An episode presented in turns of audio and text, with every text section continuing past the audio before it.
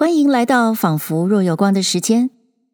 上一期节目中，我们欣赏了明初才女吕碧城描写自己孤身一人在瑞士的日内瓦参加当地的节庆百花会。她的文字表现了声音与动作，让我们也跟着她感受节庆的热闹与旅行者的孤寂感。这期节目呢，我们来听点浪漫的、刺激的吧。如果大家听过我们有关吕碧城的第一集节目，就知道他是一个天生大胆而且具有叛逆精神的人。清朝末年，他还不到二十岁的时候，就在毫无准备的情况下离家出走，从天津到北京闯天下呢。我们读欧美漫游录也会发现，作为一个单身的旅行者。他其实常常做一些有点危险的事，连他自己都会提醒读者：“姐姐有练过，不要模仿哦。”好几次，他发生了买错车票、领不到行李等等旅行中的不便。他也经常太容易相信陌生人。比方说，当他第一次到意大利的米兰，在火车上有人给他推荐旅馆。即使他感觉这个人品味恶俗，还一直跟女乘客搭讪，人品好像不怎么样，但他竟然还是选择了这个人推荐的旅馆。结果呢，果然是一家烂旅馆了。更经典的是下面这个例子：当吕碧城初次旅居瑞士的时候，闲闲无事，晚上去剧院听演唱会，白天呢就坐在日内瓦湖的湖边石头上。看人钓鱼，有时候他也会搭上汽艇，但是船到了对岸，他也不登岸，而是搭圆船返回，因为他只是为了杀时间而已。他看到有一种只能够搭载两三个人的小船，游客可以租，但是呢，得自己去摇桨划船。这种船可以自在穿梭于湖光山色之间。吕碧城觉得，哇，这比那个会发出机器声、引擎声音的汽艇雅致多了。可惜吕碧城又没朋友，又不会划船。有一天下午，他在湖边散步，竟然有一个少年把自己的小船靠在岸边，问吕碧城说：“你愿意跟我一起划船吗？”他一想啊，啊，实在没办法放弃这个机会。就把钱包打开来给这个人看，说：“我只有三枚小硬币，恐怕不够付你钱吧。”那人说：“我才不要这个呢！”就把吕碧城扶上小船，划开去了。吕碧城写到这里，自己也晓得，哦，这可不太合适，就跳出来警告读者说：“各位呀，我这样做简直是傻透了，你们可千万别学我。”我一个人只身旅游，人生地不熟的，还不会讲这里的话，也不会划船，竟然就跟着一个陌生人上了他的船，这等于把小命交在别人手上了。我没变成一具无名浮尸，完全是运气啊！这一段原来的文字是这么写的：旅居无离，每晚往隔壁之剧场听歌，昼。则常坐机头观钓，或赴汽艇渡湖，但不登岸，仍坐圆艇归来，借以消遣而已。尤爱瓜皮小艇，仅能载二三人，游客租用需自摇桨。扁舟融于湖光山色中，自饶雅趣，非机声嘎嘎之汽艇可比也。唯余既无伴侣。又不善操舟，每见他人相携登舟，遥入远烟细照，则为神往，即欲一试为快，然为望洋而叹耳。某日午后沿堤散步，一少年倚舟傍岸，凭低见操英语，询余曰：“汝肯接我泛照湖中乎？”于斯舍此更无机会，略一沉吟，即展前袋，视之曰：“于所有者，仅此小银币三枚，可惜于汝，但恐不敷其价耳。”必笑曰：“于无须此。”既浮于登舟，故意去矣。然于此行极为妙望，愿读无此记者，切勿效尤。盖余为孤客，不为人地生疏，且不谙方言，不善遥讲，乃随陌路之人舍路登舟已去，不啻以生命负其掌握，其不遇险者，幸耳。等上了船，两个人自然要聊天了。李碧城得知对方是本地人，从小随父母住在此地，从来没去过别的地方。英文呢，也是在学校里学的。吕碧城在小船上欣赏风景，哎，觉得反而不如在岸上看湖水波光灵动，承载着船帆倒影那么可爱。他想到。哎呀，人间之事总是这样。原来特别向往的事，一旦真的做到了，也觉得不过如此了。接着，他也把日内瓦湖与浙江的西湖做了小小的对比。他发现呢，日内瓦湖又大又蓝，简直像海一样，比西湖那要宏大富丽的多了。但却比不上他心目中的西湖那样的悠然诗意。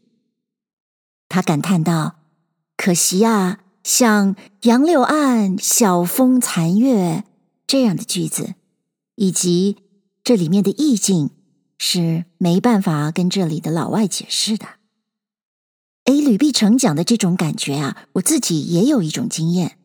记得若干年前。我曾与家人一起到北美洲的落基山脉旅游，那里的路易斯湖真的是绝世美景，那一种壮美给人的冲击，我到现在都清清楚楚的记得。果然是让人有不虚此行，甚至是不虚此生的感觉。然而，因为那个时候我从来没读过关于路易斯湖的文学作品，所以那个巨大的美在当时。就不会让我产生更多的浮想联翩了。可是，我要是到了西湖，要是到了日月潭，脑海中自然而然就会冒出各式各样的传说、神话、诗词、小说、历史故事。于是，自然的风景就与人文的厚度交织在一起了。大家也可以注意，当时吕碧城是用“胡儿”，也就是。胡人小儿这两个字呢，来形容他认为不会懂得古典诗词之美的老外。不过，我倒不觉得他的意思是特别负面的。他的意思应该就跟我们今天说老外或者外国人应该是差不多吧。上面这一段描写，吕碧城他原来的文字是这样的。谭次之彼为土著，生长湖滨，随其父母居此，从未他往。其英语自校中习得云：“于于舟中赏万风景，转觉不及在岸远观之波光繁影为可爱。身历其境，兴趣极简。世事大抵如此。”该湖面积甚巨，波澜如海，较吾这之西湖富丽有余，而幽倩似逊。喜杨柳岸，晓风残月之句，不足为湖儿道耳。但是真正让我们吓一跳、替他紧张的半死的，还在下面呢。吕碧城接着告诉我们，过了一会儿，他觉得累了。对方的少年就劝他躺下来，还体贴的拿大衣盖着他的身体，然后自己也躺下来，两人就这么相对而卧。这时吕碧城担心啦，哎，这湖上有许多轮船经过耶，我们这么一艘小船，又没人掌舵，没人划桨，我们不会被浪涛给冲翻吗？没想到啊，这对方却说：“死在这么美的湖上，不好吗？你呀，当真就把生命看得这么重呀？”哎，这下吕碧城可慌了。他说：“你你不划船是吧？那我来。”他竟然就真的爬起来拿桨。可是你知道的，不会划船的人。这桨啊，插进水里是根本划不动的。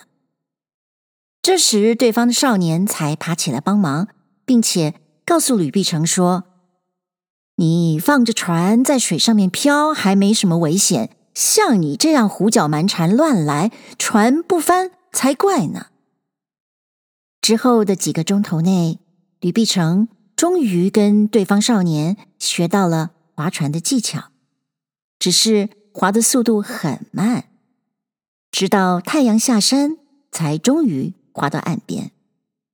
这少年还答应吕碧城要到他的住处教他法文呢。可惜呀，到了约定的前两天，吕碧城临时决定离开日内瓦城，而到瑞士的另一个城市芒特茹去，所以他只能匆匆写封信通知少年不能上课了。所以，他的这堂法文课最后还是没上成。我们可能会想象，这是一幕少男少女湖上初遇的场景，一个有个性又有点傲娇的女主角，一个体贴又有点促狭的男主角，在湖光山色的大背景衬托下，一个小小的。封闭的小船空间，你们说这不是爱情片是什么呢？但别忘了，这时的吕碧城早已经是一个中年女子，而且这其实应该看作是她故意塑造的一种浪漫的幻觉。文章最后，他用了一封我们不知道内容的信，一堂从来没有发生的法文课。结束了我们的想象，你说这是不是吕碧城对我们读者的促狭的挑逗呢？上面这一段描写吕碧城原来的文字是这样的：稍顷余觉疲倦欲归，彼劝演习船面，解其大衣复语，即欲于对面我。余曰。湖面轮舶往来甚火，此小舟若无人主持，恐被冲击。彼笑曰：“以此美丽之湖为归宿，亦大家事。汝乃是生命如视其重也。”余躁急曰：“汝不操舟，余将起而代之。”乃起拔桨，固搁于水里。重不可举。彼起旁助曰：“放乎中流，尚无危险；若任如鼓棹，则必倾覆耳。”然余于数小时间，得彼教授略安此计，惟进行甚缓。抵岸时，已夕照咸山矣。彼愿教于法语，约定星期一。来余域授课，乃别去。然星期六夕，余忽便寄欲往芒特茹，即作函告知。次晨八时登车行矣。吕碧城在日内瓦停留了七天，最后就以这样的一次游湖之行画下了句点。谢谢您收听这一集的《仿佛若有光》。我们跟着吕碧城经历了日内瓦湖上一次浪漫的惊险，惊险的浪漫。如果您喜欢我们的节目，欢迎您在收听的平台上按下订阅。那么，我们下一集《仿佛若有光》的时间再会喽。